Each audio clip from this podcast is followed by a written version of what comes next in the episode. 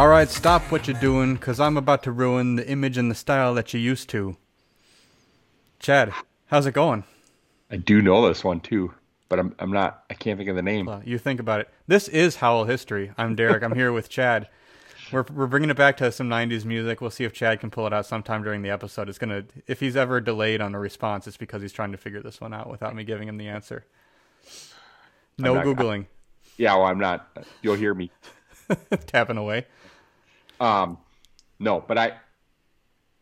I've already lost the lyric because I'm thinking so hard about the, the name. Hey, Chad, how's it going? Good, good. What's we, cracking? We've already lost the 20 people that are listening. Yeah, with with your uh, harmonious vocals. I know I'm so good. That's why people tune in. If I, if I give it to them too early, apparently they're gonna they're gonna drop us because they don't care about the Timberwolves talk. It's just the '90s music they're here for. you should, maybe maybe you should sandwich the Timberwolves talk with two songs. Do like a, drop one at the end. yeah, do like do like one from every decade of the Wolves' existence. So you could do like a '90s because we're Yeah. '80 doesn't count. Be up to five songs now. Well, I Yeah. could do one in eight. An, find a song from '89. How many of those could there be? There's a lot, man. '80s were so good. they were so hot. Well, it's been two weeks since we recorded an episode, and we are back. We're going to uh, kind of talk through today's press conference where the Timberwolves basically recap their entire offseason. Uh, if you can't hear, my dog is going insane above me. Uh, so he's uh, causing all the commotion. I think he's adding a room. it's tearing something down. I don't know what's happening. Oh, hold on. I'm going to pause this and bring it back. Emily's got to be going crazy right now. I'll be right back. right.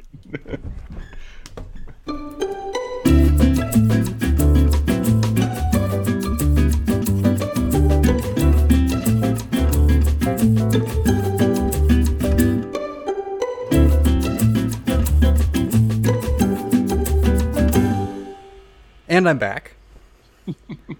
we might have a Was it- dog for sale, so I'll let you know tomorrow.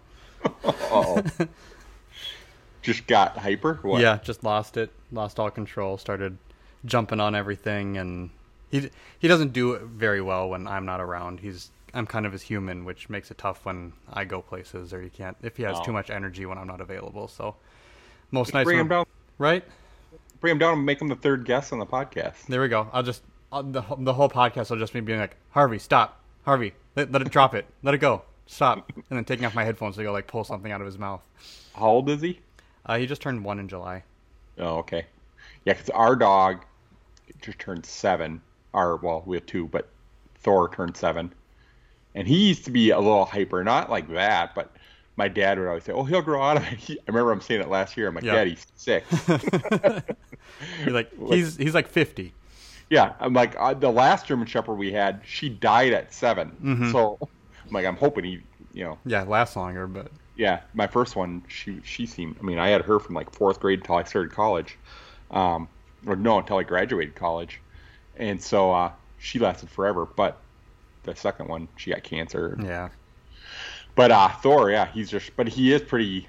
Like he's so when Hayden goes to school every day, like we have a door coming through the garage and into the hall, and there's a laundry room in, in there um, when you walk through, and he'll sit at the door of the laundry room waiting for Hayden to come home from the morning, from the time I leave to bring him to school till the time I bring him home. When I leave to go pick him up, I have to step over the dog Yeah. to go out the door because he won't. Like he's Hayden's his human, Mhm. you know, just obsessed with the kid. So it's, it's uh, they're the best though. Yeah. Some of us think so. the others not so much. But Yeah, not, not tonight anyway. not right. But this isn't a dog podcast, it's a wolf podcast. So uh let's move forward. It was the press conference day for the Timberwolves to introduce all of their acquisitions from this offseason, except for their two way players. So that meant uh, Jarred Vanderbilt, Jordan McLaughlin, Patrick Beverley, Taurean Prince, and the newly signed Leandro Bolmaro were all here today. They all took a little bit of time, answered a few questions for the media. Um, no, no, too, no nuggets that were too, too big or too incredible. I wouldn't say nothing that really stood out in a way of uh, team building or you know excitement heading into the season too much. But you know a couple, a couple quotes each. So, Chad, did you get a chance to see the the interview interviews at all? I saw none of it, so uh, you were curious. working like a real adult. I was working. I've been super busy this week, so it's like I everything's a whirlwind. I hadn't even, to be honest, I saw tweets that Bolmaro was signing, so I was excited just to like have something to talk about on Right. here. um, but I didn't get a chance to watch anything, so missed it all. The only thing I saw tonight was that uh, that uh, Beverley threw out the first pitch at the Twins game. Mm-hmm. Yeah, that was pretty exciting. He started off the press conference today, um, so I got to ask him a few questions. They just kind of asked him like, you know, what his road's been because he's known Rosas and Finch for years now, as we've discussed. Um, and you know, the main talking point that he that was pulled away from him was that you know he said he's never missed the playoffs in his career, and he doesn't plan on starting now. He fully expects the Wolves to be there this year, so little bit of a Jeff Teague 2.0. I was just gonna say, famous, famously said by Jeff Teague as well, which he you know lived up to it that first year, but then uh, yeah, the second year kind of fell apart. And I, I don't think we we got in on the back of Jeff Teague that first year either. he carried us. But uh, yeah, and then uh, Taurean Prince stepped in because he was the big acquisition for Ricky Rubio on draft night. Um, he, re- you know, they asked him what position he likes to play. He said he's going to do whatever coach tells him. He doesn't really have a strong pref- preference. Uh, he said he's even played some small ball five in his career, and you know, then they asked Coach, Coach Finch about it because he was there as well, and he said, you know, kind of the three and the four are the same offensively in our system, but you know, you are who you you play what you can guard, so it'll just be dependent on you know what what level he's able to step up with in the new defensive scheme that Elston Turner installs and whatever that ends up being. So I think it's still to be determined on him.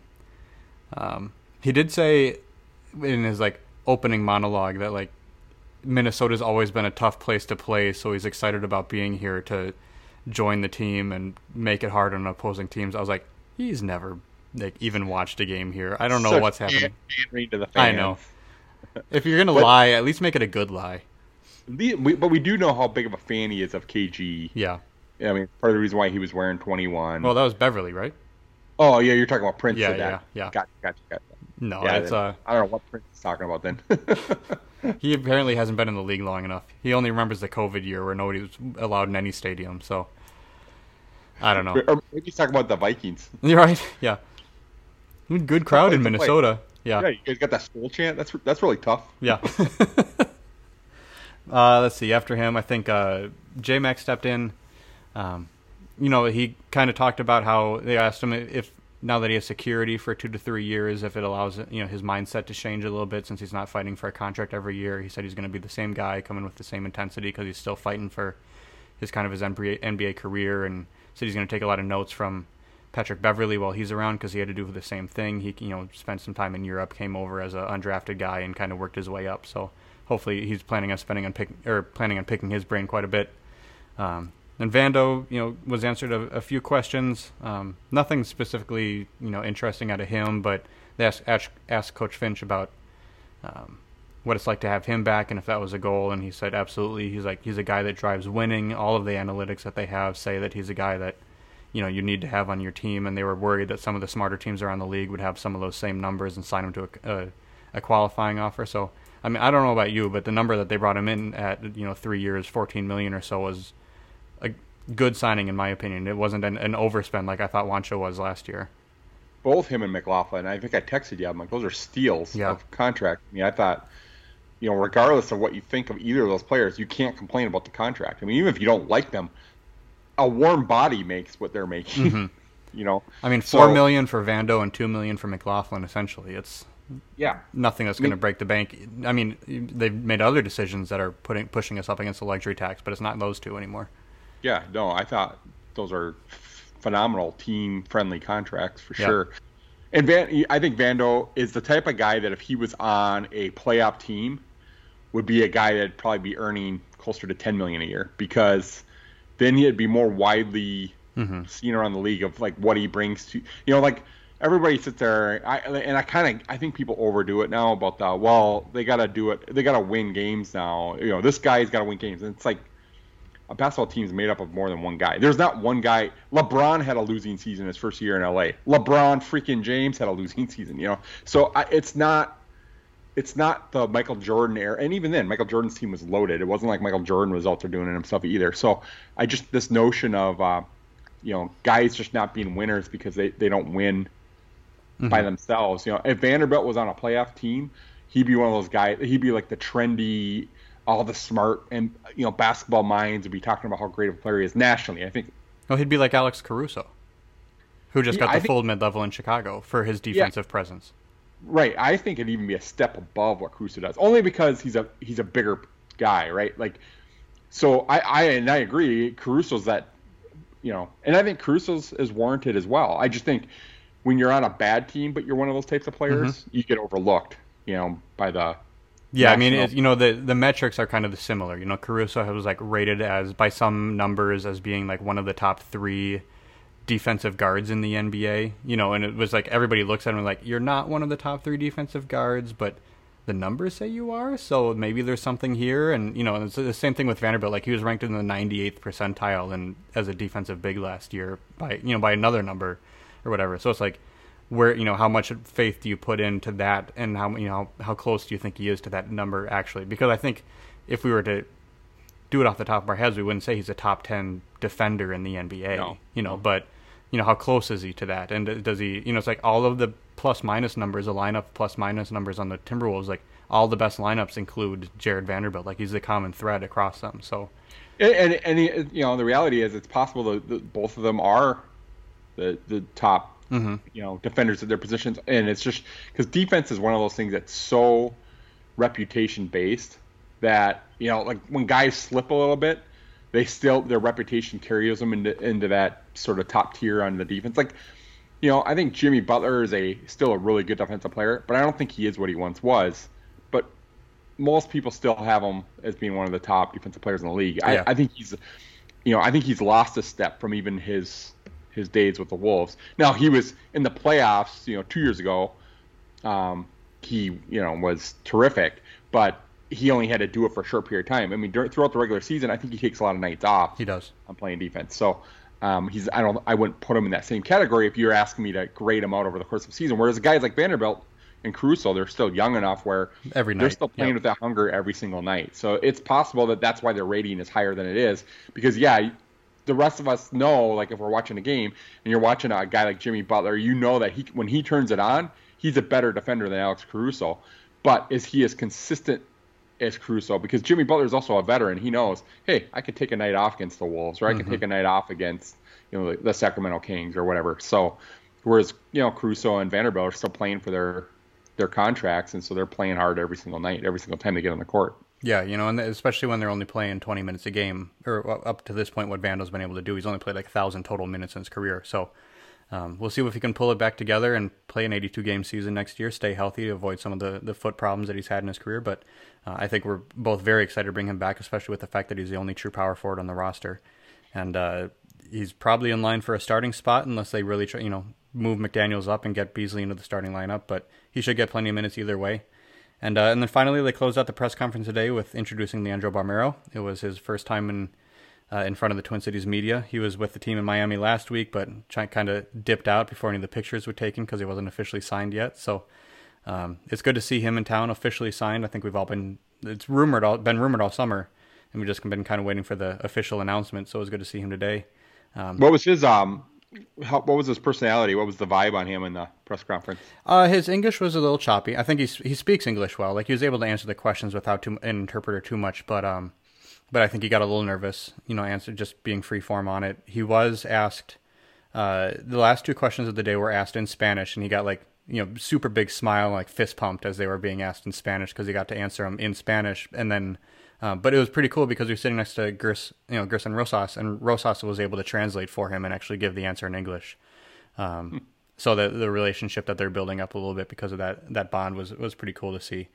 Um, you know, it's just it's, it's interesting having him come over especially in, in the same press conference as guys like Beverley and Vanderbilt, because they've they've been talking all summer whether it was with Blair as the defensive coordinator and now with Elston Turner, you know, in the roles that they want to have um, and the way they want to set up the defense. They've been talking all summer about how defense starts the minute the other team gets the rebound, and they want to, you know, pressure full court. Not every time, but you know, defense starts immediately. They have to rebound better. They have to do to have trans- better transition defense, and you know, with Beverley's nickname being Mister Ninety Four Feet, and then with Vanderbilt having the reputation of somebody who gets up, you know, up into the offense immediately and always has that level of energy, and then Bolmaro being just known internationally now as a past and a aggressive defender throughout the whole course of the the court. It'll be interesting having you know three guys when we haven't had more than one in the past, you know, who are very aggressive defenders. Yeah, I mean that's one of my favorite traits about Finch since he's come over is everything he prioritized this offseason has been on defense. I mean, mm-hmm you know, I don't know that Prince is going to be a stellar defender, but based on what we got out of Ricky last year, he's probably at least a push, you know, just at a different position with Yeah. what Ricky gave you. And then, as you pointed out, you know, you you re-sign Vanderbilt, one of your better defenders. You bring in Beverley, one of the better defenders in the league. You bring, you know, Bolmaro over, who that's one of his strongest traits is his, his defensive ability. Um, and then, you know, you you sort of champion the guys like Jade McDaniels in summer league, really give him a push to kind of, you know, increase his usage on offense so that he can even be more effective when he's on the court because he can play. I mean, he's, he's your best defender probably on the team right now. So, um, and then you know even other guys like Nathan Knight, I think that's if if he's not necessarily a strong defender, he's a shot blocking rim protector who will help the team defense, even if he's not a great individual defender. Just because we don't have a lot of rim protecting Yeah, he can players. at least be a weak side defender. Right, Yeah. right. I mean, a, a kind of a Hassan Whiteside type player that, um, you know, in terms of without the knucklehead kind of goofy stuff that, that uh, Whiteside had. But um, so I, all those moves kind of really play into improving the defense. And I, you know, I think rightfully so. Finch sees this offense doesn't really need any help. It doesn't need, you know, you can certainly tweak it and make it a little bit more efficient. And he was doing that over the course of the second half of the season since he took over. But I think everybody looking at this Wolves team, even the people who think that the Wolves are still a mess nationally, can look at it and say offense won't be a problem for this team. This team can score on anyone. Right. You know, I think it's um we didn't even mention Josh Okogie, who coming into last year was Right. was you know had the reputation of being our best defender. So it's, it'll be interesting to see if how many two way players they have because that's always been the problem. Either they have defenders or they have offensive players, and some Right. of these guys need to step up and be and be good two way players. That's what we were hoping for when they. Uh, traded for Patrick Beverley. You know, we kind of talked about his three point shooting, you know, his open catch and shoot three point shooting, uh, his ability to play off the ball as well as his defensive uh, intensity. You know, Jaden McDaniel stepping up this year and having a, a good way two way presence. You know, as a off ball, you know, secondary ball handler and open three point shooter as well as being one of the team's better defenders. And we'll just see what Bolmaro offers. I'm not sure how much he's, he's going to play this year. He's you know he's not a top three point guard, so they're not going to use him in that role anymore. Um, and it'll just depend on if he can move ahead of guys like Jaylen Nowell or um, Josh Okogie and into the wing rotation to really get some burn. But uh, I think you know he signed as a first round pick, a mid first round pick, so he's going to come in with you know two and a half million dollar salary, and he's on that. He's got a contract for the next four years, so he's part of the future. So if they're going to invest in anybody and give somebody minutes just to see how they can do, he's one of the big guys this year. Yeah, and uh, you know, frankly, he's one of the guys I'm most looking forward to watching play. You know, a lot of that has to do with the fact we don't have a lot of other new guys. it's sort of, you know, him and Beverley um, are the two that you kind of look forward to the most outside of our returning players. But um, I, you know, Bolmaro's. I'm intrigued. I mean, everything you read about, I, I, I don't remember who it was that, like, I saved the quote, but I didn't save who who actually said it. But he picked Bolmaro as one of those guys that's going to overproduce at as a rookie this year, and um, kind of show that he should have been drafted much higher than he was actually picked. Um, there's somebody from ESPN. Yeah, I think Mike believe. Schmitz from ESPN was really high on him. I think that's who it was. Yeah. Yeah. No, say that. So um, that's intriguing. You know, I mean, and I watched a little bit of them during the uh, Olympic games and stuff, and you know, and th- those are hard to gauge a lot because it's such a different style and the way that those other team, you know, international teams, the way they sort of dole out their minutes is a little different than the way we're accustomed to here. Um, I remember when Ricky Rubio was still playing in Spain. You're like, can this guy even play in the NBA? He's only getting like nine minutes a night over there. like, how's he going to play over here? And that certainly wasn't an issue for him. Um, and obviously we've seen it with guys like Luka and stuff since then. But um, but when I saw him, like he does, he has a lot of energy. He's longer than you sort of expect. Um, you know, you, you could put out some nightmare lineups if all you wanted to do Yeah. is just really get another team out of their rhythm. You know, you put in uh, Beverley and Okogie and Jaden and Bolmaro and you know throw in Knight. And it doesn't Right. really matter who the five is, but and those you're going to give players headaches. Now you don't have a lot. Uh, you put Vanderbilt at the five. There you go. Yeah. Vanderbilt to five, but you don't have a lot of um, sort of outside of Beverley, a lot of experience with the you know and the toughness and sort of the the the moxie that you might encounter if you're playing a really good offensive team. Uh, but you're gonna ha- those are the type of guys that are gonna frustrate and annoy Yep. other players. Like you know, like the way Ricky would get under people's skin, and you're like, why? He's such a nice guy, you know. But it was because he he was trying so hard on defense that it would frustrate other star players who were like thought he was beneath them and that he shouldn't be playing so hard against them because he was just you know this new guy. Especially um, on like I, a Tuesday night in January. Right, yeah. right. And uh, Bolmaro, I, I I just not that I think he's you know a, has a similar game to Ricky, but I, I think he's going to be like that. He's going to be like way Okogie was. Um, I think Okogie over the course of his time, he's he's sort of earned that reputation now. Where I do think some of the star players kind of recognize him as well. He's a pretty pretty good on defense. Like yeah, we can bust his butt when he's got the ball in his hands. He's not going to be a threat, but yeah. um, on defense, you know, he's going to make us work for every basket we get. And um, so I think he's earned that, but he's not the talker that some of these other, you know, Beverley's going to do all the talking for that unit. So, yeah. Uh, but Bolmaro will be the he's the wild card. You know, like you said, who, who knows how many minutes he'll get. I mean, from the outside looking in right now, he's probably that uh, 10th, 11th man right now. No, I think it'll be it's it's interesting. It's kind of a parallel, and not a great one, but I was listening to the most recent Zach Lowe podcast this morning, and he was talking about the Warriors and just kind of how like they've got these three young guys now. You know, the Wiseman and Moody and Kuminga, and it's you know what happens to that team this year? Do they lean on them to the detriment of winning, or do they kind of just relegate them and say, you know what, we're gonna we're trying to win everything again, and Klay's supposed to come back, and if you guys prove that you can drive winning, then you'll get minutes, but we're not just gonna hand them to you. You know, it's, yeah, it was making yeah, me just think about you know the Bolmaro situation. It's like it's, it's so nice to have him be in a situation. It's like yeah, he was a mid first round pick, but at the same time, like he's so young and he's coming on a team where he's not expecting minutes immediately. We've got the four years, and nobody's like putting our, their hopes of the future on this guy. So we don't have to force feed him minutes if he's not quite ready. He can work his way up to it. He can even spend some time in Iowa if you need him to. And it's just kind of a, you know, I would love to see him, love to get him some minutes, but you know, very much at the same level at like you know Vanderbilt started last year, where it was garbage time, or we, you're going to be a, a, bench guy, and if you can work your way like in, Jade, yeah, it might even be like you know Jaden started. Nobody expected him to play. He was, um, and then you know you you get him in there for a couple minutes, and you're like, oh, wow, did you see that guy? I mean, right. I remember the first game where he got a couple minutes. I mean, texting you like, whoa, where'd that come from? He had like a block, he just swatted into the seventh row or something, and I'm like, man, give him some more minutes. Right. Like, give him all you know Okogie's minutes because at that time Okogie was really struggling. Um, Culver wasn't even really a thing, you know. But it, Bolmaro might be like that, you know. And I think like the Warriors analogy. I mean, they're you know these two organizations, two different places, right? Like, yeah. if I'm the Warriors, you got three Hall of Fame caliber players. You got to see that through, yeah. regardless of how good these young guys are. I would either if if they can't, you know, um, deliver something of value with to those other three to winning, then you you probably move them for another veteran, and you yeah. just kind of see this. It's not like the Wolves where you haven't. None of these guys have really done much yet. Um, I, Bolmaro, he's young, but he's still he's older than Ant.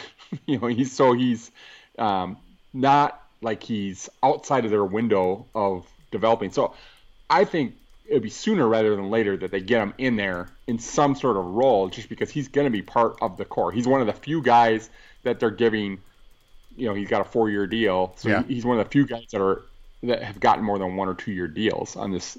Uh, you know, on this team outside of the obviously the max guys. So yeah, he's, signed, he's signed for the longest on the team. Yeah, so yeah, so he's you, you got to sort of give him that that run. Now I don't know, you know, unless they're just gonna kind of pull a Rosas special, get them out there, you know, shine them up so that they can flip them as part of a bigger trade, you know, for a, a, a star at the deadline or something. I, I, I don't know. I don't know how much of that is is just wishful thinking on Wolves fans' part, or if that's really something Rosas is contemplating. He seems to have cooled on that talk since he got here, right? Like ever yeah. since once we got D'Lo, a lot of that talk has kind of gone away, and it's more about well, these guys just need to play and develop together. And I I don't necessarily think that's the wrong approach. Now, if if the Ben Simmons thing comes back and it's you know something that we can pull off, I'm all for it. But you and I feels like we did a podcast last week because we talked all day text, yeah. kind of debating back and forth on the Ben Simmons stuff. And I you know I'm as strongly opposed to giving up Jade McDaniels in any sort of deal for Simmons if it includes picks. Now, if we're not giving up any picks and it's Beasley, Beverley, and Jaden, then I might be able to be talked into it. But I'm not going to give up four first round picks and Jaden McDaniels. Forget whoever else is involved because mm-hmm. that's already a hang up the phone kind of thing for me because I feel that strongly in what Jaden McDaniels can be. Do I think he's going to be a Ben, ben Simmons? No, but I, defensively, I think he can be, and he can shoot better than Ben Simmons. He won't be the distributor every year that Ben Simmons. And, you know, so I I don't he's he's kind of a poor man's Ben Simmons. So like, why would I give that up with a, all my other future assets for one guy? So um, if Rosas's approach is is the same, mm-hmm. where he's saying, look, I, I'm interested in Simmons if the price is right, but I'm not going to give up my entire future because I think we have something here already. I'm I'm cool with that because I I think we do have something. Yeah, I think this is the deepest team we've had maybe ever. I mean, I'm trying to think of a t- time. You know, you look at the ten, the the top ten players. You know, the your, your five starters, and then your bench, whether that's Beasley or Jaden, that's coming on uh, going on the bench, and you got Beverley, and you got, you know, um, whether it's Vanderbilt or uh, whoever plays those, you, you, know, your Naz Reids, whoever ends up your, as your your bench players. All five of those guys are better than the five guys we had come off the bench as far back as I can remember. I'm right. thinking all the way back to 04 when even when Wally was coming off the bench. I I still think this is a deeper bench. Yeah, I mean, I think we are very high on a lot of these players, and that's what we're going to do today. We're going to talk through the roster. We're going to work our way up from the lowest salaried to the highest salaried, and we might break this into a two-parter depending on how, how long-winded we get. Uh, but we want to talk about what what are our expectations for the upcoming season since we are less than two weeks away from training camp, as well as what does this like not only like what's the best case scenario, but what does this player need to do in the upcoming season for us to consider it a success? And I know there are lots of different ways that a, a, player can be successful, and you know the number one way is we'll consider them all successful if a team wins 55 games. But we're going to try to take the the team component out of it because we'll talk about that later. And just as an individual, where do we want to see them grow? You know what if if there are any numbers that we'd like to to point to, you know, or just kind of general feelings about, you know, how their year went for us to consider like, yeah, this was a successful year for them. We're going to kind of walk through one one by one and and see how that goes and hopefully we can put some things down and then come back to it and see, you know, kind of judge it at the end of the year. So, uh, Chad, you ready to get started? Let's roll. All right, let's see. The two lowest paid players on the team uh, are guys that got those Rosas specials. It's Jaylen Nowell and Naz Reid. Uh, let's start with uh, Jaylen Nowell. He's I don't know what type of role he's going to have. He could have been probably the backup shooting guard, but that's going to be dependent on the, the emergence of Bolmaro uh, and whether or not Okogie slides to that spot, uh, whether or not uh, Beasley starts or comes off the bench. If he's coming off the bench, then that pushes Nowell down even farther on in the you know on the depth chart. So, um, what are you looking for out of Nowell? How many minutes do you think he's going to get, and then what what role do you think he's going to play? You know, I barring injuries, I think you know last year his minutes were inflated somewhat because of Beasley and D'Lo missing a lot of time. Um, so I think his role, minutes wise, will probably be reduced. Mm-hmm. You know, we got Beverley now, and um, so I would ex- I would say you know I would expect somewhere in the 12 minutes per game sort of neighborhood for for Jaylen. Um, I don't know that I even. I would like to see him be a little bit more consistent. Would be my only thing. I don't really necessarily think he has to improve on one specific trait. I think he does everything pretty well. Yeah. Um, the biggest thing is he he does look for a shot early and often when he gets into games, and if he's not hitting, he can be a detriment to the team because mm-hmm. he'll still keep looking for his shot. Um, I don't want to call him. I, I, he's like a poor man's Jamal Crawford. I don't think he's quite as single-mindedly focused as Jamal Crawford is when he gets into games. But Jamal Crawford's also a different level, right? He's a six-man a year kind of player, so yeah. that's his role. I don't. I, that's what I would be worried about with Jaylen. I don't want him to develop into being just that, just uh, instant offense, because I think we have other guys on this team that might become better versions of that. Um, whereas Jaylen, I think does himself a disservice if all he does is focus on scoring because I think he does other things well for for his position. So I just want to see him become more consistent. You know, don't feel like you have to chuck up nine shots in your 10 minutes that you're out there. You know, take the right shot and just kind of get other guys involved because I think this is a smart coaching staff. They will they will value that more than just points, mm-hmm. and they will give him more opportunities if if he just continues to do that. I think his role because he's flexible enough, he can kind of play. I mean, he can play point guard, he can play shooting guard, he can play a small ball three if they really need him to. If they wanted to roll out, you know, D'Lo, Beverley, and him um, in certain lineups, you know, I'm, I I'm not crazy about that. I think we have plenty of other guys that could play the three um, in those situations. But if they had to, so he has the flexibility where I think he'll he'll find plenty of minutes on the court. Um, I think the the biggest threat to that will be Bolmaro's development. Yeah.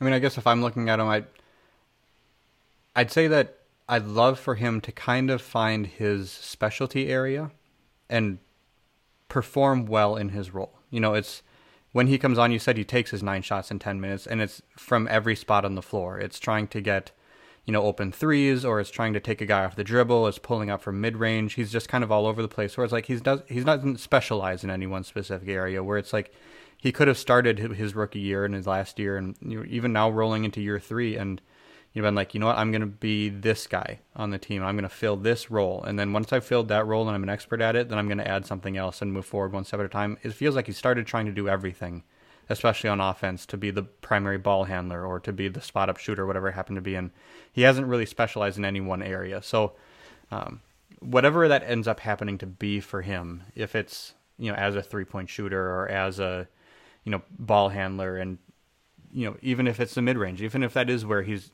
comfort zone is and he needs to continue to work in that area and find other guys as he, you know, pulls the defense towards him. I'd like him to specialize a little bit more and kind of rein in his his shot selection. Uh, not because he can't make every type of shot, but just because I feel like if he tries to do everything, he's not going to be really great at anything. Um, so I, you know, if, and if you had your preference, what would you want him to be? I mean, I, I think his his peak, you know, at least what we're going to see out of him in this four year contract, especially with the, the depth that we have at his position, is going to be getting to the same type of reputation or the same type of value as a player that Malik Beasley got to in Denver. So, you know, like he was just stuck behind Gary Harris and Monte Morris, and he was never going to get the run there, and that he, especially that he wanted. But he, you know, worked his way up to being offered a $10 million a year contract from Denver before he left. And if uh, Nowell hopes to get to that point too, he's going to have to become either a better primary ball handler, which is kind of what they had him do in summer league this year, or a better three point shooter. I don't know if he's going to get to that. He's not he's not good enough around the rim, or you know, and the mid range is never efficient enough for him to really make money there. So if he wants really wants to maximize his potential as a his earnings potential, I guess after his four year contract with the Timberwolves, I think those are going to be have to be the two ways that he does it. Yeah, and I don't disagree. I would say if if he's focused on himself, what his in which he, I'm not saying that in a negative way. If he's focused on his next contract, I think the way to do that would be to get better at being a three and D guy. Um, just because I don't ever see him as a full time starter in this league, mm-hmm. um, and that's the direction the league's going in terms of who they pay. They're paying three and three and D guys, and he has the ability and the talent to be that. Um, you know, and like we just both kind of said, he he doesn't. He tends to try to do everything. Um, he's just kind of all over the place out there, and so. But if if he can just, you know, take the shots when they make sense to take the shots, you know, because when he gets hot, like look out. I mean, he's hard to yeah you contend with. Um, I mean, so the, I, the, peak for his model. You mentioned Jamal Crawford, but the you know the peak where he could get to at least in today's NBA is Lou Williams. You know, he right, he is a guy who Lou, doesn't specialize in any one area offensively on the floor, but he can do everything, and he's also a really good passer too, though when he's out there. So hmm. that's you know that's one of the two areas that he could improve in. And I've always thought of Lou Williams as very similar to Jamal Crawford as well, because Jamal Crawford, the, the Jamal Crawford the Wolves had, he mm-hmm. was just a three point volume shooter. Yep earlier in his career, he could do a little bit of everything. He was a you know pretty good passer. I mean, uh, I don't think he was ever a good defensive player, but um, he you know he he could score from all over the floor, um, and so that's why yeah I like that comparison too because I think all three of those guys are kind of the same. They're all I don't know where I guess is Lou Williams from the Pacific Northwest as well. Um, no, he's from Atlanta. Okay, yeah. So then, uh, but obviously, um, South Gwinnett High School, baby. Yeah, Jamal and uh, Nowell both from the same Yeah. same neighborhoods. So I mean, I, I think we're both kind of saying the same thing. His his potential is as a a sixth man, you know, sixth man of the year type guy. If he can really round out his game, if he can strengthen his strengths and reduce some of his weaknesses. I don't know if he's got the size or the defensive ability to ever really be a full time starter, as you were saying. So, uh, but you know, at least for this upcoming year, we'd both like to see some more potential or some more consistency in what he's doing, and as well as kind of cutting out the things that make him less efficient and focusing on things that make him more efficient. So, um, speaking of a guy that last year made some big strides, uh, let's talk about Naz Reid. What do we think is like? I don't know if we can hope for much more than we saw out of him last year, especially at a, as a backup center making less than two million dollars a year. But what what do you want to see out of him this year that would make you think that was a successful season and the growth of Naz Reid? I mean, that's exactly what I was gonna say. It's just give us more of the same, Naz. Yeah. like I, I'm not gonna pick apart that guy's game. I mean, he was terrific for what he was. I mean, he's he's a guy that could start on a, on several NBA teams. I mean, he's got the talent. He's the the stretch five that lots of NBA teams are looking for. Mm-hmm. Um, you know, I guess if I had to pick one thing that I wish he was a little bit better at, would be rebounding. Right, Um, and a so if focus area for the team. yeah, and and for himself. I mean, because if you if you're going to be a big man, and you're not a, a great rebounder, I mean, unless you're going to be a really good shot blocker like Brook Lopez, then you can get away with not being a great rebounder. Um, Naz doesn't really. Uh, uh, he's not a shot blocker to the level of Brook Lopez either, because he's also like you know eight inches shorter. Um, but in terms of if if he could just improve his rebounding, I think it would go a long way to to his next contract, but it would also go a long way to helping the Wolves.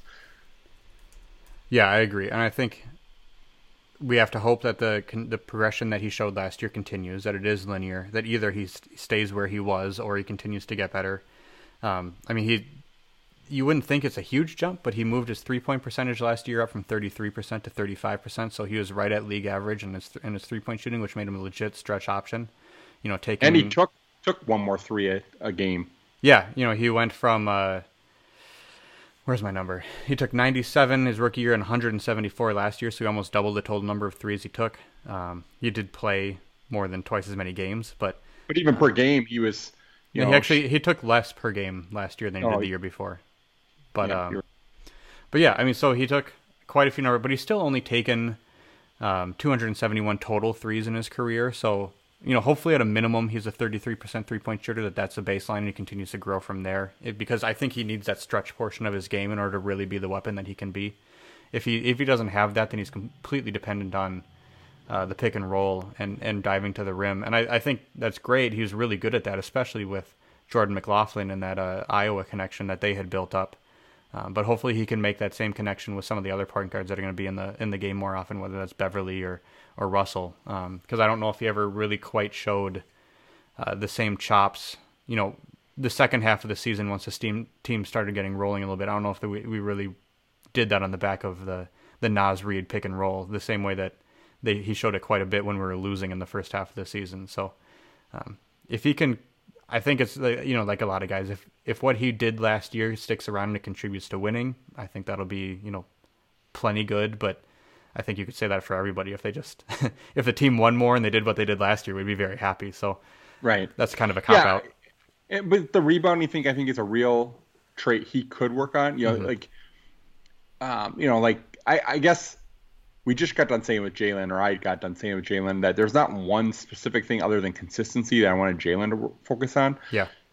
But I, I also hold Naz to a different level. I, I expect more out of Naz because Naz has shown us more. I think Naz is a better player than Jaylen Nowell. So for me, if he just improved his rebounding, that makes him from a the best backup center at his contract in the league to like a guy you worry about other teams coming after because he is that much more valuable. If he could just get his rebounding up, you know, grab another two or three rebounds a game, so he's up, you know, closer to like eight rebounds a game, um, in in similar minutes, you know, to to other top backup centers. Then all of a sudden he becomes one of the top free agents in a couple years when his contract's done, and that that you know you worry about losing him, but for him, that's what the, his goal is, right? And I I think he can easily do it. I mean, if he just comes in with the same attitude he came in last season, where he was jumping on the floor for every loose ball, he was just way more active than he was his rookie season. If he just focused that energy on rebounding, two or three boards a game isn't is nothing for that. You know, if that's what, the way he's going to choose to use that energy. Yeah, you know, per 36 minutes last year, he uh, he averaged uh, just 8.6 rebounds. So as a as a center, if he's going to be on the floor that often, I think he's he does need to work that way, that number up. He's he's quite a bit behind, you know, guys like Towns and even Vanderbilt. Ed, you know, Ed Davis last year was a kind of a rebounding machine for the minutes that he played, but uh, he barely played any minutes. So, but yeah, Naz is right there with Juancho. You know, and if that's the level of rebounding that you're putting out on the floor, especially at the center position, it, it needs to be better. So hopefully the the team focus on that area really helps him if if he can use his body, use his strength a little bit. Um, there was an interview uh, with Coach Finch earlier in the offseason when they uh, we were talking about Naz, and he was kind of saying like, you know, these guys come in and they're able to do everything physically. They're so long, they're so strong that they don't ever need to work out before they get to the NBA, and then they they realize they don't have any core strength, and that, that's kind of one of the issues with Naz is like they've got sure they've got strength in their legs and their arms because they're big guys, but they don't have the core strength necessary to fight their way inside, to box out, to move around, and, and really just you know use their strength to the best of their advantage. So I think with each passing year, you know, he lost a ton of weight from year one to year two. Hopefully, he can start putting back on some strength and some muscle, especially in that core area, to really hold his own. And I think that's something we need from a lot of the Timberwolves front court players because we need them to be more aggressive and more physical. Especially when Towns looks like he's slimmer. yeah and thinner. Although I mean, I think I think he is. Yeah, yeah. For, I mean, think for, for his size, what I was to say is I think Towns is still strong. Like I, he, you know, the really big centers, the Steven Adams, uh, uh, Jonas Valanciunas, those kind of guys, kind of. Yeah, they you know, give him a tough, tough time. Yep. Yeah, but the Embiids, I mean, Cat fights hard with a guy like Joel Embiid, who's a lot bigger than him. You know, mm-hmm. I so I don't think Cat's a pushover, or I don't think he's weak. I think he is strong for his size. He's just smaller than those guys, yeah. you know. And so he's not seven three like Embiid is, right? Or Jokic, or yeah. Valanciunas, or Steven Adams, who's like you know the strongest guy in the league. So, um, yeah, you're gonna uh, uh, what you do with those guys is you gotta make them defend you at the arc and yeah. Make them pay on that end. Um, and I think Cat does that. So like, you know, uh, if, if for Naz, he's in a similar boat because he's he's also a shorter center. You know, mm-hmm. he's not going to be as strong as some of those guys either. Um, so I think what he has to do is use his energy. I think he's got a little bit of that Vanderbilt in him where he's willing, you know, to dive and, and go after every loose ball and stuff. Um, but I think uh, partially the way the Wolves use him on offense because, you know, like Vanderbilt, if he's out at the arc, you're like, what are you doing? Like he has no business out there. Naz is a legit three point shooter, so you are pulling him away from the basket, which does make it harder for him to focus on rebounding, particularly when he was playing a lot of those minutes when Cat wasn't on the floor. He was your only rebounder. Yeah. So, um, yeah, and you had him all at the three point line, so it didn't help you. So you need, hopefully, with Cat being healthy and you can play them a little bit together, you can have one of those guys chasing rebounds because Cat's one, you know, again, one of those guys that he's the best three point shooting big man of all time, but he's also still pulls down, yeah, good good rebound numbers, you know. So it, that's unique, you know. For I mean, we just got to talk about like Brook Lopez, who also shoots a lot of threes. He doesn't rebound as well as yeah, a guy. He's never like been Cat. a great rebounder. No. I mean, we had Kevin Love before Cat, so like that one specific combination isn't like isn't a differentiator between them. So I mean, Cat needs to keep. We'll talk about Cat a lot later. I'm not going to dive into yeah, that. We'll figure it out. Um, speaking of guys on the floor, like that's one thing I, I was going to skip over and totally forgot about. But Naz needs to stop falling down. He needs to stay on his feet. We have a lot of guys that need to stay on their feet. Yeah. Vanderbilt's another one. He goes down a lot too. At least Which, Vanderbilt hustles back into the play immediately. Like Naz hits the deck on a on a layup, trying to get it, scoop it up under somebody's arm, and he's in the yeah, third row. Yeah. The defense is back like at half court before he's even on his feet again. Fair. I was. I guess I was thinking about it. They need to stay on their feet more, just so they're not hurt. Yeah. Like I don't want like the diving and then okay, well now now I bruised my elbow and I'm out three games or something. You know, that's what I was more worried about. But yeah, that that too, like getting back into the play. So I I concede that Vanderbilt definitely is better at that than Naz. Mm-hmm. So if not, I, I think that was also brought up in the core strength thing. But if Naz can stop falling over on his layup attempts, I think that would help the transition defense that they're looking for. Cat does it too, um, but I yeah. think what Naz and Cat do sometimes they're going to the floor to try to get the ref's attention Mhm. that they think they were fouled. That That's got to is even- stop. Yeah. That's the worst part. You know, like I I really hate that because now you're risking injury just to get a call for a free throw. Like, who cares? We need you on the floor. We don't need you shooting free throw. Like, if yeah, if you don't get the free throw and you were jobbed there, okay, big deal. We can live with it. But if if you go down trying to get a fall call and now you're hurt and you're going to be out a couple games, now you screwed us for you know multiple mm-hmm. games, not just mm-hmm. one. So.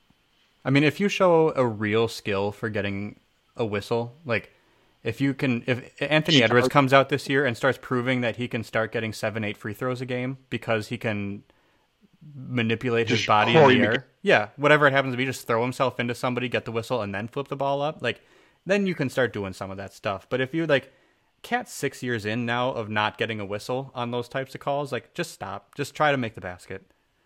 I, you know, in in a weird way, I think if he stopped doing that, he would get more calls Because, Because he'd be more aggressive going through guys. Exactly. Yeah. He'd be more aggressive going through, and the rest would be like, "Oh, well, look at that beating he's taking," because they're Yeah. going to actually see the impact rather than him rolling with the impact and going to the floor. Mm-hmm. He looks like a flopper, but if if he's going through the impact and you're seeing his arms, you know, trying to go, you know, like I just think optically it looks worse when they go to the floor because it then the ref just automatically assumes it's a flop because Yeah. so many guys in the league today flop. So, um, yeah, I just I wish Cat would just stop that. No, I agree. Now it's two. So no, All right, let's move on. Number 12 out of 14, Jordan McLaughlin. We talked about him a little bit earlier. I don't know if he's J Mac or if Jaden McDaniels is J Mac or what we're rolling with with nicknames around whatever here, but McDaniels wants. yeah, I he gets the, the first pick. But uh, J Mac Jr., uh, what was the crisscross? What were the names that they used? It was uh, They wear, they backwards pants, man. I don't know. or I don't know. I'll look it up later. It's Is that Marco and Yarich? it was like Mac Daddy and Daddy Mac or something like that. I, I can't remember, but hopefully, hopefully we get to the point someday in our broadcast or podcasting history where uh, somebody actually corrects us on something on Twitter. We're like, "You got this wrong," and then we'll know somebody listened.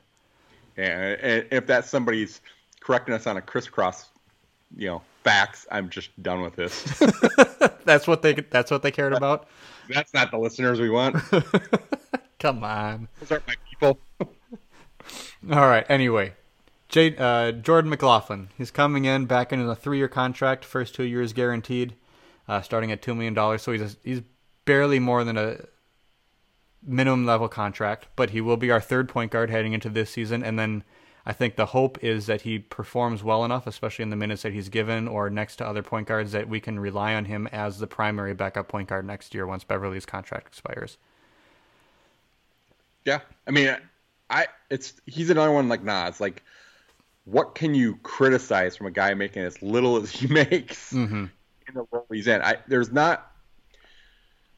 The, the, my one thing with Jordan McLaughlin, I, I don't like it, and I don't think there's ever anything he can do about it. Is he does get pushed around a little bit, and I think it's just because he's small, right? Yeah. Like he's he's you know stupid fast, and he can uh, kind of beat guys that way. And I th- I love it what he does on offense. I love his you know what he's trying to do on defense. He just against some of those bigger guards. I think I guess going back to Nowell in his role, I think when we see that on the court, I would hope that now you know how many minutes is McLaughlin going to play behind a Beverley and a D'Lo because those guys Beverley's going to be probably playing close to 30 minutes a game. So who knows if there's how many how much more meat on the bone for the third point Yep. guard.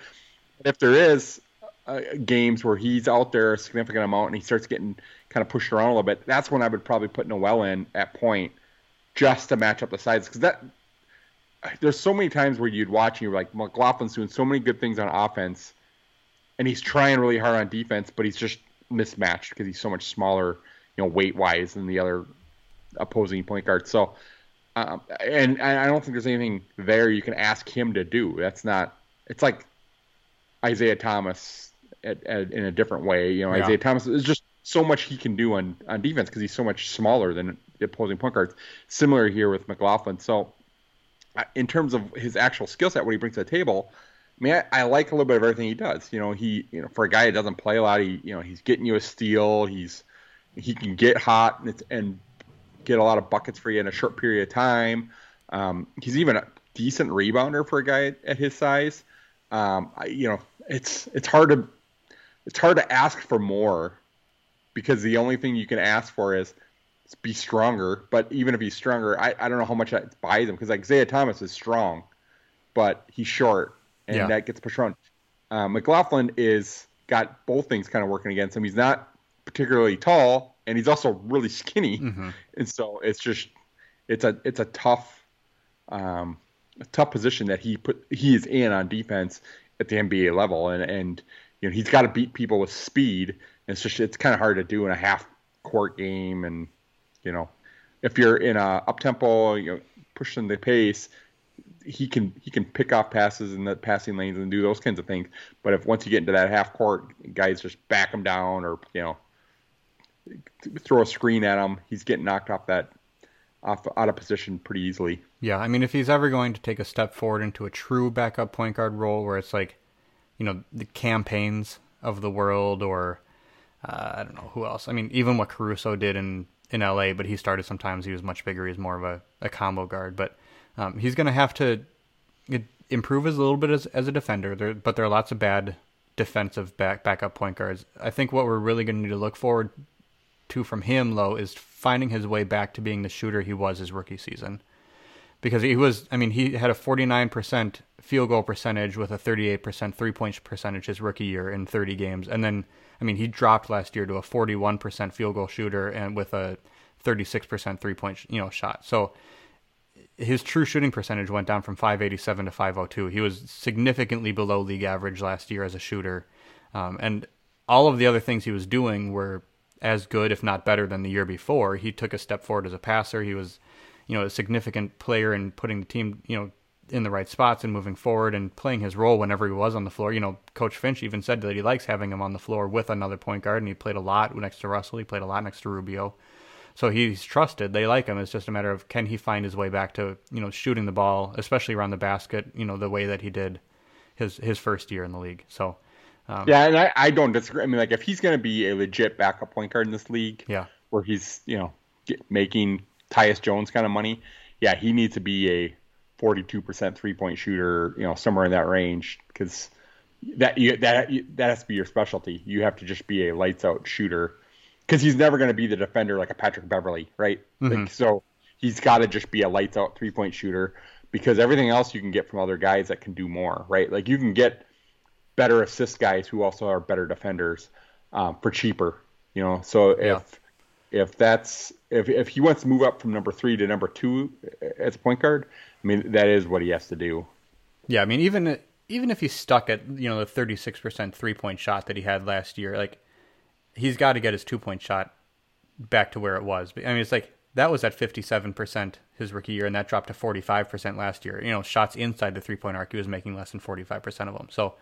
Uh, he's, you know, he's got to figure out one of those two. He's either got to significantly improve as a shooter outside of the arc or inside the arc in order to actually be reliable as an offensive player. Yeah, but for a guy that's five eleven, if you're taking the same amount of shots from inside the arc as you mm-hmm. are from outside the arc, to me, I would just assume yeah, improve your two point percentage. But I would much you're going to be taking just as many shots on three, so I would rather the focus be on the three point shooting from a guy his size. You know what I'm saying? Like, yeah, if if we're choosing, picking and choosing, I'd choose three point shooting as well. I just think if he's going to actually take that step, he's got to be one of the two. He can be successful as a backup point guard if he's making fifty seven percent of his two point shots. You know, it, at that point, he's making the same rate that Cat is. You know, right. so it's. but I mean, how how I don't think it's dependent. I don't think you can rely on that. But I get that's what I'm saying. How realistic is 57% shooting from two when you're five foot 11 and Yeah. a buck 80? you know, like it's just, I just don't think that's a. Uh, again, I think his body fails him there because I just don't think that's a realistic goal to get when you're his size. It'd be so hard to be shooting, you know, Mm-hmm. over 55% as a, a guy his as small as he is. You know, three point shooting, you can, you know, he can, I mean, he's got a little bit of that Steph Curry, you know, moving around without the ball on, on the arc. He's not he doesn't move as much as Steph, but he has the ability to do that because he is slender. He can, you know, find a uh, seam between two guys, you know, and get wide open. And so if he's a you know better catch and shoot guy from three, that might help his game as well. But Yeah, he's he's a reverse Naz because Naz went from 41% shooting to 52% shooting, you know, over the first two years of his career. And in, in the with inside the three point arc, he went from 46% to 59.7%. So, like, it's almost exact opposite numbers for what the two of them did in their first two offensive years. And hopefully, uh, McLaughlin can find his way back to the middle of that and approach that high number. And hopefully, Naz doesn't take a step backwards. Yeah, and I wonder where his um you know what his health like what his conditioning was when he came in because you know like guys like Ricky came in out of shape, Juancho yep. came out of shape. Jordan was another late addition back to the team last year, I believe. And so he might not have been really ever in game shape like he was his rookie year either, you know. So maybe that's part of the, the answer to why his numbers dipped a little. Uh, um, I guess I would hope that as a 24 year old, you know, undrafted free agent with one year on a two way contract, you know, he was coming in in shape because well, he's got to fight and scrap for everything he can get. So, there, but there's in shape and then there's in game shape, and you can't really replicate the in game shape if you're not around the team because you're a late addition to the roster. Yeah. You're not you're not in those scrimmages. You're not playing because you're staying away from the team. You're trying to negotiate your contract. You know what I mean? So you're not you don't have that same conditioning, the same timing down that you have when you're you know in those practices. I think that's what happened like Juancho and and Ricky. It's not like Ricky came in to camp last year 20 pounds overweight. He he looked the same. He just wasn't in the same you know NBA conditioning. Yeah, it's just you know like these all, all these guys could be freak athletes, and it's like Harden's the reverse, right? He came in looking like Santa Claus and didn't play any worse. He was still really good. You're like, how can this guy still play at the level he's playing and be you know 35 pounds yeah. heavier than he was at the end of the season before? You know, it's just crazy. Those are the guys that are just so smart, and you'll just never like, we'll never understand what they do like with each individual like shift of their weight or turn of their foot that makes them successful in the NBA. Like I'm just neither of us are coaches, neither of us are scouts, and we're never going to be able to see those types of things. But they're, you know, I'm sure he's out there, and it's like every little like muscle twitch is getting somebody leaning in a specific direction, and he doesn't right. have to be, you know. Would you see that viral video that was on like Bleacher Report or Hoop Type or one of those I don't know social media accounts I followed. Mm-hmm. Did you see that today of James Harden? No. He was meeting with uh, some high school kids, and he was talking to them, and he asked the kid about you know what, what did you do today? And the kid's like said something about you know he he was practicing hard all day. James Harden's like practicing hard. You don't got a drop of sweat on you. If you're not drenched in sweat after yeah. practice for an hour and a half, you're not practicing the right way. You know, and he's like laying into these kids, but not in a jerky way. Like not in a no, normal, yeah, but he's got to get the message across, right? Yeah, he's like, you want to be an NBA level player, mm-hmm. this is what this is how hard you have to practice. Like you know, and I'm sure there's guys like a J.R. Smith, for example, who had a lot of physical talent and stuff coming out of high school, but probably was never a hard worker. Um, and that's why he didn't have the success you sort of expected him to when he came into the league because he had a lot of physical gifts and he became a solid rotational player later in his career. But he sort of squandered the first few years of his career was almost out of the league because he was kind of a knucklehead, wasn't yeah. trying that hard. You know? um, but James Harden, who you know wasn't like a uh, you know top prospect and stuff coming in, like he had to really work hard to get to where he's at. Um, I mean, he was a the third or fourth fiddle even in OKC when he was there, as good as he was. So, mm-hmm. um, yeah, I mean, it's it was sort of that Kobe. It kind of reminded me of Kobe. The way Kobe comes, I mean, Kobe was doing it to other NBA players, yeah. at him like that. But that, that's what it kind of came off on. But it's it's worth the listen. It was, you know, and the kids were they took it the right way. They were all nodding and listening. They weren't like rolling their eyes or like you know, mm-hmm. kind of folding. They were engaged and listening to them. So well, it's just interesting. It's like anybody that's ever played pickup in their life knows what happens to your shot when you've been playing for 20 straight minutes. Like it's not the same as it was when you were warming up before the game started. And yeah, if your shoulders a little bit like I, I know this, you know, yeah, four year old dad playing my 13 year old son who did finally beat me once this summer.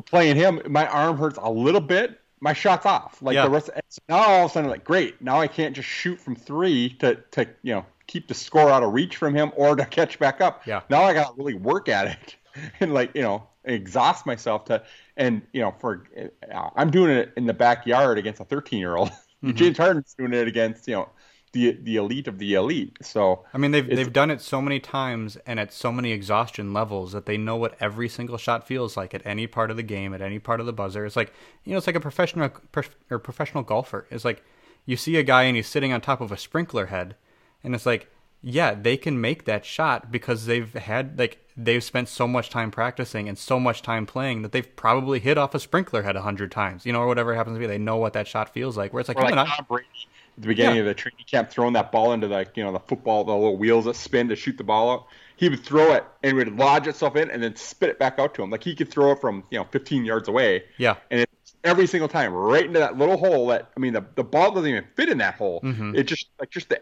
the point does. And when he's you know firing that in there, it's that and then my other favorite thing to watch are like it's kind of like you know the rotational NBA players at like a YMCA. Well, some- Brian Scalabrine does that stuff all the time. right? Scalabrine yeah, was is one of the ones I was thinking of, and Caruso did it a couple times this Did he? summer, Okay, playing against guys at the YMCA who start chirping at them, Yeah. thinking they could take them, and then you're seeing Scalabrine, who's like a five minute per game type of player when he was playing, is getting out there and schooling three guys Yeah. at once, you know, by himself who are in their twenties. Scalabrine's what early forties now.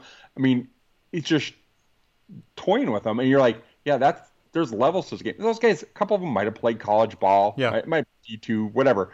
They look in good shape. I mean, a few years back, there was one. I want to say it was Jordan and Jeter on vacation together, Okay. and they were like in the Bahamas or something. It was Jordan, maybe it was Jordan and A Rod.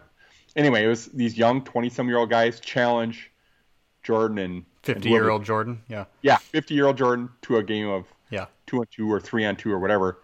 And Jordan, I mean, the baseball player that was with did nothing. Jordan's just toying with these guys by himself at 50 some years old and making them look like fools. You know, and you're like, well, I mean, obviously Jordan's the goat, goat of goats, but still, if, you know, you would think. If, I, I just, when I was in college, I had a, my roommate played basketball in high school and stuff, and he and I got in this big argument once because he's telling me I could score 14 points on Kevin Garnett in a game. Like, there's zero chance Yeah. you could score. I don't think he'll score a bucket on Kevin Garnett in a game. And I, uh, that same year was there was a game where the Nuggets were playing the Wolves. Garnett comes out of the game. Kenyon Martin goes down. and He scores like eight points in a row, and he's throat slashing to the mm-hmm. Wolves bench. And Flip just looks down, nods to KG. KG comes in. Kenyon Martin didn't score the rest of the game. Yeah.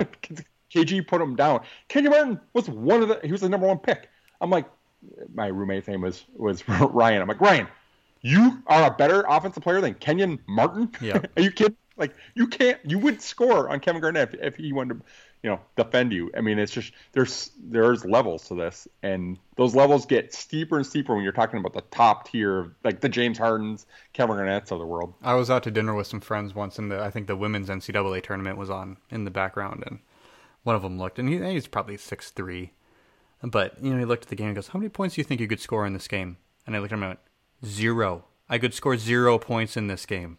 He goes, "No, we could we could score like ten points." I was like, "No, you could not. Neither of us could score in this game. I don't care if you have like two inches on most of them. Like, you are not good enough. I am not good By the enough." way, you probably don't even have two inch, two inches. Right? Yeah, they're probably similar height to you, but a different roommate a, a couple years later, a year later in college, of mine. At, so I went to St. Cloud State.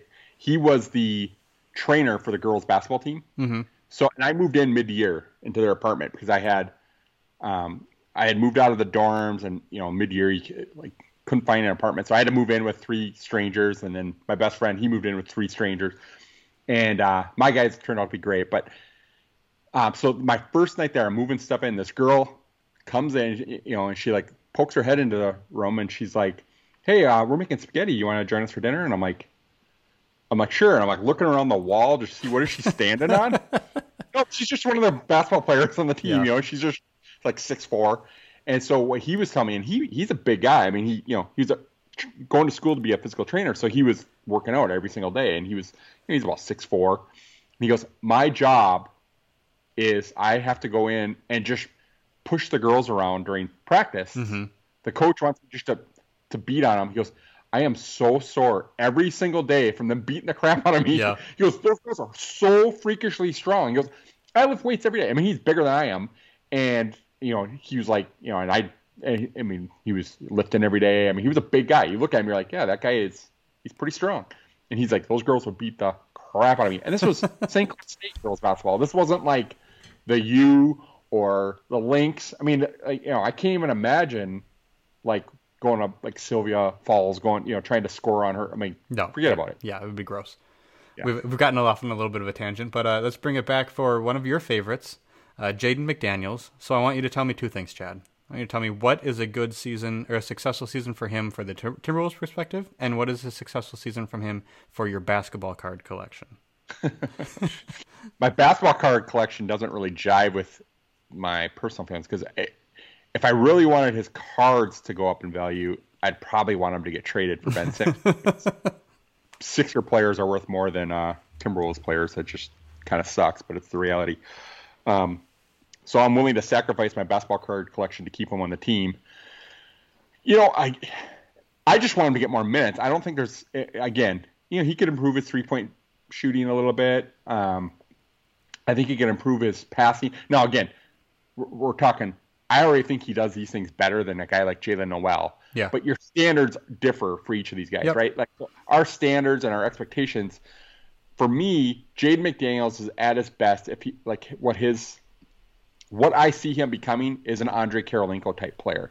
Um, I, that's who I see him as in, in this league. Now, Finch said something really interesting this summer. It might have been on Dane's interview with him. Mhm. He, he said he reminds him a lot of Scottie Pippen, which sound and even Finch said this. This is going to sound crazy, and I'm not saying he's going to be Scottie Pippen, a Hall of Fame player, but he looks a lot like Scottie Pippen when, you, when you're just around him. And I know he's taller than Scottie. Even you know, Dane in that same interview was talking about. I couldn't believe how tall he was. He, he might be the tallest guy on the team. You know, Yeah. so that makes me feel like well, he might be uh, Andre Kirilenko played power forward. He's sort of a tweener, played three and the four. That also kind of reminds you of a young Kevin Garnett who came in rail thin as a small forward. No, KG was a lot broader, he had bigger shoulders, so you could see that in three or four years he would be able to carry more weight than a guy like I don't think Jaden McDaniels will ever be built like Kim Garnett. I think when he reaches his physical prime, Jaden McDaniels will be built like a Kevin Durant, you know, where he's a little thinner, Mhm. which is fine. Like he can totally, obviously, Kevin Durant's an MVP caliber player, so you know why can't Jaden McDaniels? But in terms of skills that I want to see him develop, you know, I, I would like to see him become a little bit better passer, so you can use him more as sort of a point forward in situations. Um, a little bit better three point shooter.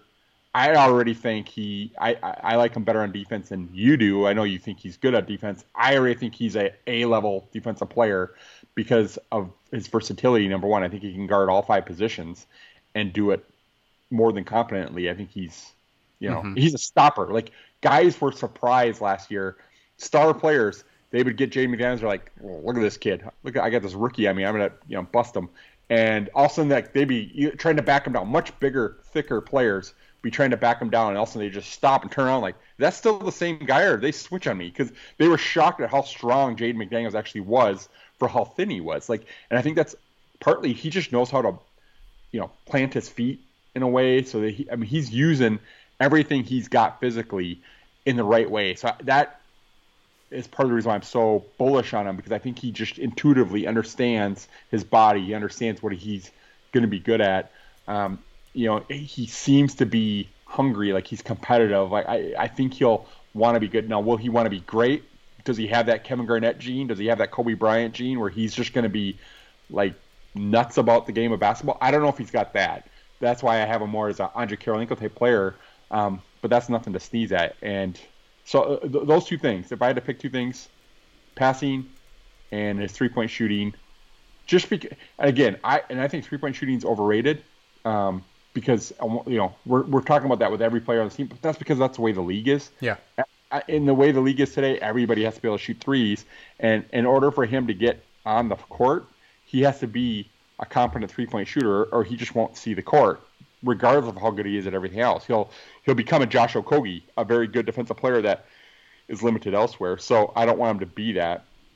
And he's shown like his shot looks good, like it looks, you know, like it's, it looks more reliable. When he catches a corner and he's wide open in the corner, and he catches the ball, you feel like it's going down. Like, Right. When Okogie catches it, you're like, oh, this could be an air ball. Or you just don't know. So You could be blindfolded and just throwing it at, at the hoop. So right. Yeah, I mean, when I'm looking at McDaniel's, I like I want him to improve as an offensive player. Obviously, I'd love to see him take a, a next step, especially in year two. Um, whether it's as a secondary ball handler or just a shooter, whatever it happens to be, you know, if, if he just has some highlight dunks throughout the year and he, you know, is more a little bit more aggressive, that could, you know, hold me over too. I guess I don't. I'm not as specific, but what I'd love to see this year is for the defensive talent that we see with the eye test to be matched up by the numbers. So whether it's like the ESPN real plus minus or his you know basketball reference win, defensive win shares or just his plus minus numbers you know in the different lineups that he plays, I'd love to see to start seeing some real like quantitative you know effect that he has on the team, you know, and and the the team actually being better at defense when he's on the floor. So you know I think we both agree So- that you, so you look at what The reverse of Vanderbilt. right want. you know so Vanderbilt has the numbers you know but, but your eye doesn't. You don't necessarily jive with it with your eye. You watch him, you're like, I don't. I mean, I know the numbers say he's the best defensive power forward in the league.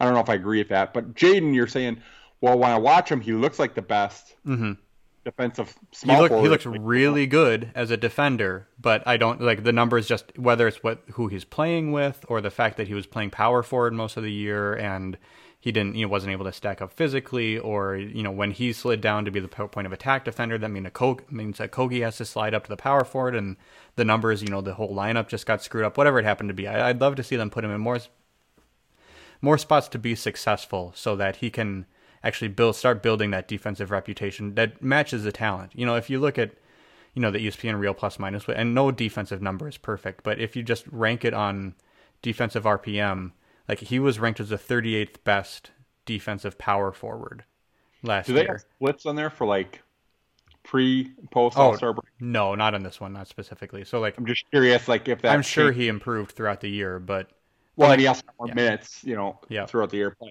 I'm just curious because, to be honest, I can't think of a game or even a, you know, a uh, stretch in a game where I was like, wow, he just he got he just got beat bad on that run. Like, No, and he was pretty neutral, at least in terms of the rating. But like Vanderbilt ranked as like the twenty first best power forward, and that's not that's like cumulative. It's not even like per forty eight. So right, right. um, if you know these guys that didn't play a ton of minutes, you know they're getting knocked down a little bit. So it's like and and no stat is perfect, but I would love to see like you want to talk about the Kirilenkos, you want to talk about the the Shawn Marions, the guys whose reputation was built off of the like the numbers had to come first, and then people started to realize like how good they actually were. A Marcus Smart and what he does for Boston, it's like if he could start actually building up that reputation that way, and people could look around and be like, you know what, this Jaden McDaniels kid is like he. I think he could build on his defensive reputation easier than he could build on his offensive reputation, at least to build up his value for, on the team and around the league. And and I don't think he'll ever be a 20 point per game guy because Yeah. I just don't think that's his mentality. You know, some guys are focused on getting buckets. Jaylen um, Nowell, one of them. Yeah. But Jaden McDaniels is a guy. That's why I like the the Kirilenko comparison. Whereas Marion kind of became Yeah, you know, he, he was always yep. a good defensive player, you know, at the prime of his career, but he also was sort of focused on being that second or third scorer on the team. And Jaden will probably never be in that role, at least in Minnesota, um, as long as KAT and D'Lo and Beasley or Ant and, and those guys are here. Mm-hmm. They're all going to be better scorers. But what what I see him being is, or see him doing is, is blossoming because so like you said, you, you want to see him get raise those numbers so that he gets that reputation. But I think he's already kind of has that reputation with coaches. I think that's why we hear there was like 17 teams calling on his availability this offseason. Um, so I think GMs and coaches saw enough to be like, yeah, that guy's good. He's really good, and he's going to be better. I think that comes first. I'm sure it was the same thing with Shawn Marion and Andre Kirilenko. Coaches and and GMs were like, yeah, that guy's really good.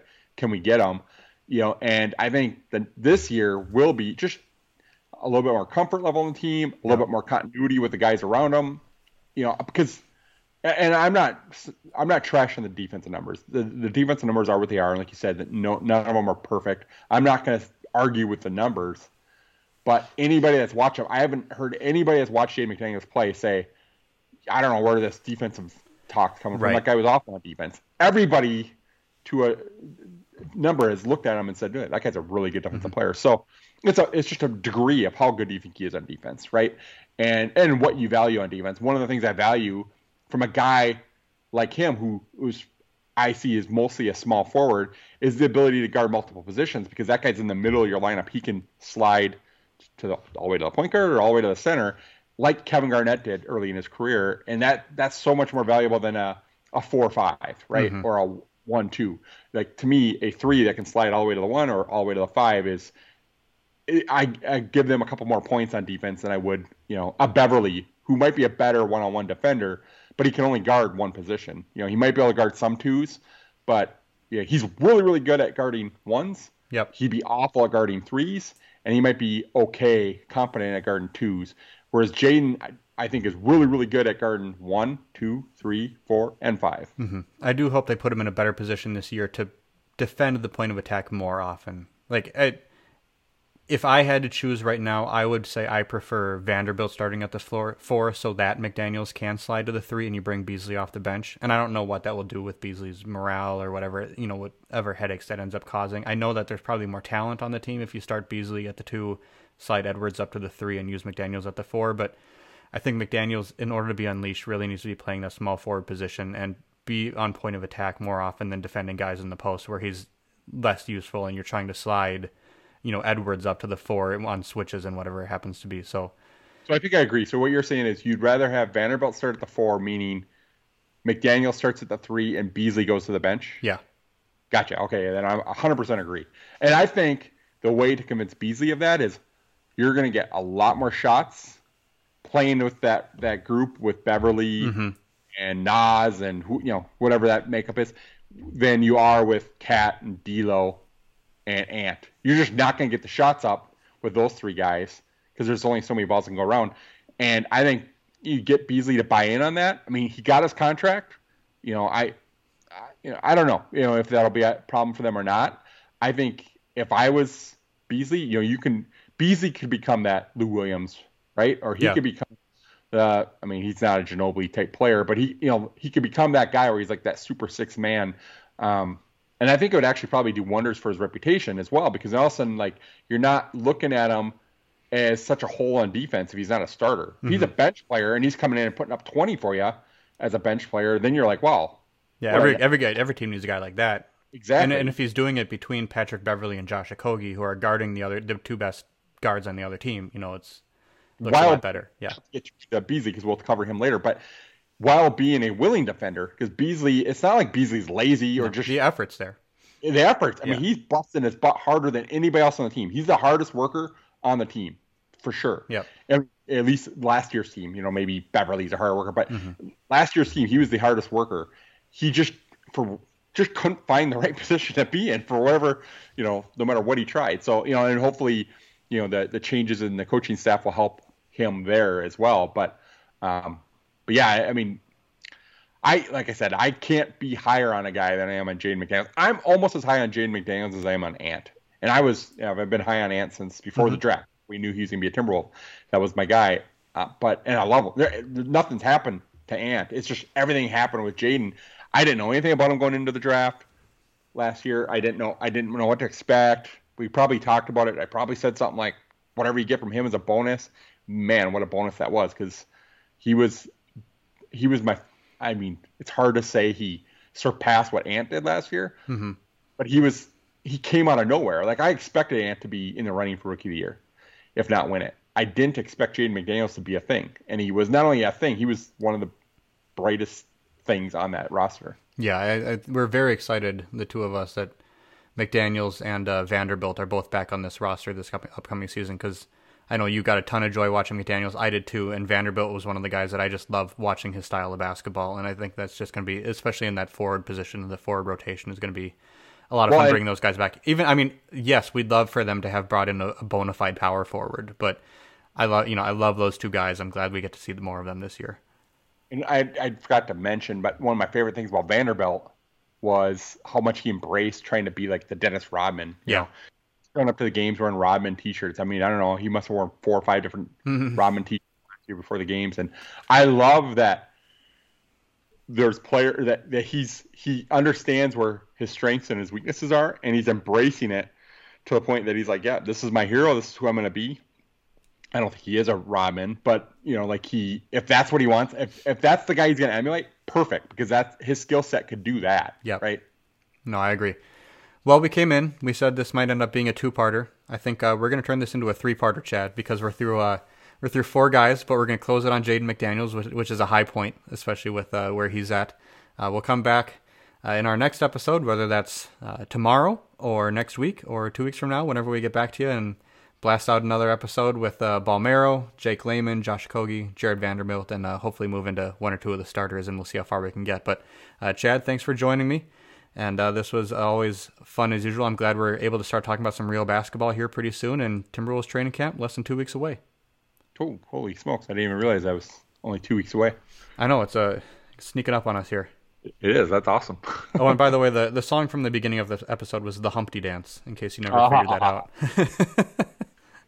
I, that's so. why I, I wasn't even picturing him, but he just died. I know that's a bummer. It is a bummer. Then Norm Macdonald, man, the whole world's falling apart. Ah, gotta go watch some Norm clips now. Uh, I did a lot of that yesterday. Yeah, it's that's, true. That's why part of the reason why I miss all the Wolves. Too busy today because all you did was watch Norm yesterday. I was still watching them today. I was saving them. I was sending them to people. Yeah. All right, buddy. It's good to talk to you. Yeah, you as well, man. Let's Take bring care. it back soon. All right. Bye. Peace. Bye.